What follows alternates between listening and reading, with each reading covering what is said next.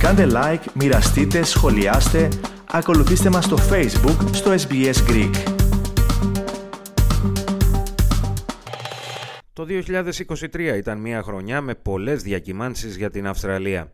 Με τραγικά δυστυχήματα, σημαντικές πολιτικές εξελίξεις και διάφορες ελαφρές στιγμές ανάμεσα σε όλα αυτά τα γεγονότα που σημάδεψαν τη χρονιά που φεύγει.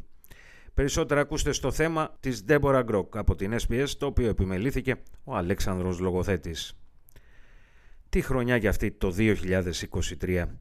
Έκλεισε με τον ίδιο περίπου τρόπο που άνοιξε. Με έναν πανικό γύρω από την οικονομία και τις πιέσεις που βιώνουν τα Αυστραλιανά νοικοκυριά.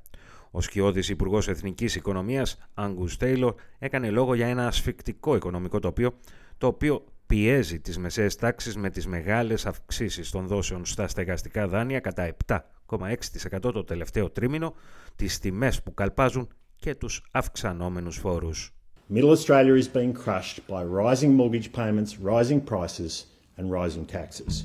Mortgage payments have increased by 7.6% in the quarter and they have almost tripled since Labor came into government. Την ίδια στιγμή ο δημόσιος διάλογος κυριαρχήθηκε από τις συζητήσεις γύρω από τις αστρονομικές τιμές ενοικίων που καλούνταν να πληρώσουν πολλοί Αυστραλοί. Κάποιες έρευνες διεπίστωναν ότι οι εργαζόμενοι σε επαγγέλματα κρίσιμης σημασίας δεν μπορούσαν να ενοικιάσουν σπίτια κοντά στον τόπο εργασίας τους, ενώ εταιρείες σημείωναν ότι δεν μπορούσαν να βρουν εργατικό δυναμικό. Η κυβέρνηση από την πλευρά της προσπάθησε να καθησυχάσει τους πολίτες ότι εργαζόταν για να αποσυμπιέσει το φορτικό οικονομικό κλίμα με τον Υπουργό Εθνικής Οικονομίας Jim Chalmers να δηλώνει ότι είχε σημειωθεί ελπιδοφόρα πρόοδος. We understand and recognise that people are under substantial cost of living pressure, but we are making welcome and encouraging progress in this fight against inflation. We saw that in the most recent data. Uh, our cost of living plan is targeted to take some of the edge off these cost of living pressures without adding to inflation. Το 2023 ήταν επίσης μια χρονιά τραγικών δυστυχημάτων.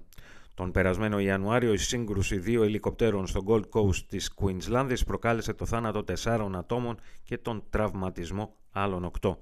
Το δυστύχημα σημειώθηκε κοντά στο SeaWorld Resort Australia όταν το ένα ελικόπτερο προσγειωνόταν τη στιγμή που το άλλο ελικόπτερο απογειωνόταν. Παράλληλα όμως σημειώθηκαν και ιστορικές πολιτικές εξελίξεις. Το 2023 ήταν η χρονιά που το δημοψήφισμα για τη φωνή των Ιθαγενών στο Κοινοβούλιο καταψηφίστηκε με ξεκάθαρη πλειοψηφία. Κάποιους μήνες νωρίτερα και πιο συγκεκριμένα το Μάρτιο, η νέα Νότια Ουαλία απέκτησε νέα κυβέρνηση με το Εργατικό Κόμμα να επικρατεί του συνασπισμού, αφήνοντας πλέον στη χώρα μόνο την πολιτεία της Τασμανίας με κυβέρνηση φιλελευθέρων. Η χρονιά επίσης σημαδεύτηκε πολιτικά και από την αποχώρηση δύο πολιτιακών πρωθυπουργών. Η Αναστέιζια Πάλουσε εγκατέλειψε την ενεργό πολιτική στην Κουίνσλάνδη και ο Ντάνιελ Άντριους έβαλε τέρμα σε μια εντυπωσιακή όσο και πολυτάραχη πολιτική σταδιοδρομία. You never want to get to a place where you resent this job, this amazing privilege and important opportunity. Every waking moment is about the work and there's only so long you can do that for. Αν και οι δύο πρώην πολιτιακοί πρωθυπουργοί προσπάθησαν να εγκαταλείψουν τον πολιτικό στίβο με το κεφάλι ψηλά πριν από μια ταπεινωτική πολιτική συντριβή, στο χώρο των μεγάλων επιχειρήσεων οι αποχωρήσεις ήταν πιο δραματικές. Εκατομμύρια Αυστραλών είδαν ξαφνικά τις τηλεπικοινωνιακές τους συνδέσεις να βρίσκονται εκτός λειτουργίας μετά από μια πρωτοφανή τεχνική βλάβη στο δίκτυο της όπτους. Η διευθύνουσα σύμβουλος της εταιρείας, Κέλλη Μπάγερ Ρόσμαριν, κλήθηκε ενώπιον επιτροπής της Γερουσίας προκειμένου να δώσει εξηγήσεις, υποσχόμενη παράλληλα ότι κάτι αντίστοιχο δεν πρόκειται να ξανασυμβεί. The reality is that our network should have coped with this change, but on this occasion it did not. I can confidently assure the Australian public that we have made immediate changes to our systems to ensure that this specific issue will not cause another outage of this nature we experienced last Wednesday. Η εταιρεία φαίνεται να επεβίωσε τις κρίσεις, αλλά η επικεφαλής της αναγκάστηκε να παρατηθεί. Ήταν η δεύτερη ηχηρή παρέτηση ενός επικεφαλής μιας μεγάλης εταιρείας. Είχε προηγηθεί η παρέτηση του Alan Joyce από τη θέση του Διευθύνοντος Συμβούλου της Qantas. Η κίνηση αυτή ήταν το αποκορύφωμα μιας σειράς σκανδάλων που έπληξαν σοβαρά το κύρος του Εθνικού Αυστραλιανού Αερομεταφορέα. Η νέα διευθύνουσα σύμβουλος της Qantas, Βανέσα Χάτσον, υποσχέθηκε πάντως τη γρήγορη ανάκαμψη της εταιρικής φήμης. While we arrive at this moment with some big challenges, we also have some enormous opportunities and an exciting future.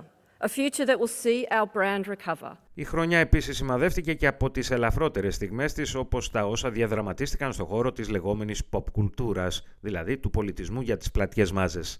Μια κινηματογραφική ταινία στην οποία πρωταγωνίστησε Αυστραλή ηθοποιός σάρωσε τις εισπράξεις στα ταμεία. Η αναφορά του λόγου για την ταινία Barbie με πρωταγωνίστρια τη Μάργκο Ρόμπι, η οποία δήλωσε κατενθουσιασμένη για το κοινωνικό φαινόμενο που συνόδευσε την προβολή της ταινίας. It's incredible. The enthusiasm people have shown all around the world and people showing up with their friends and wearing pink and getting dressed up and like the amount of dudes that are showing up for this movie, I'm just, I'm thrilled. Και βέβαια, εάν κάποιο σάρωσε τι εισπράξει στα ταμεία εισιτηρίων, αυτή είναι η Αμερικανίδα τραγουδίστρια Taylor Swift με τις επερχόμενες συναυλίες της σε Μελβούρνη και Σίδνη τον προσεχή Φεβρουάριο. Θέλετε να ακούσετε περισσότερες ιστορίες σαν και αυτήν? Ακούστε στο Apple Podcast, στο Google Podcast, στο Spotify ή οπουδήποτε ακούτε podcast.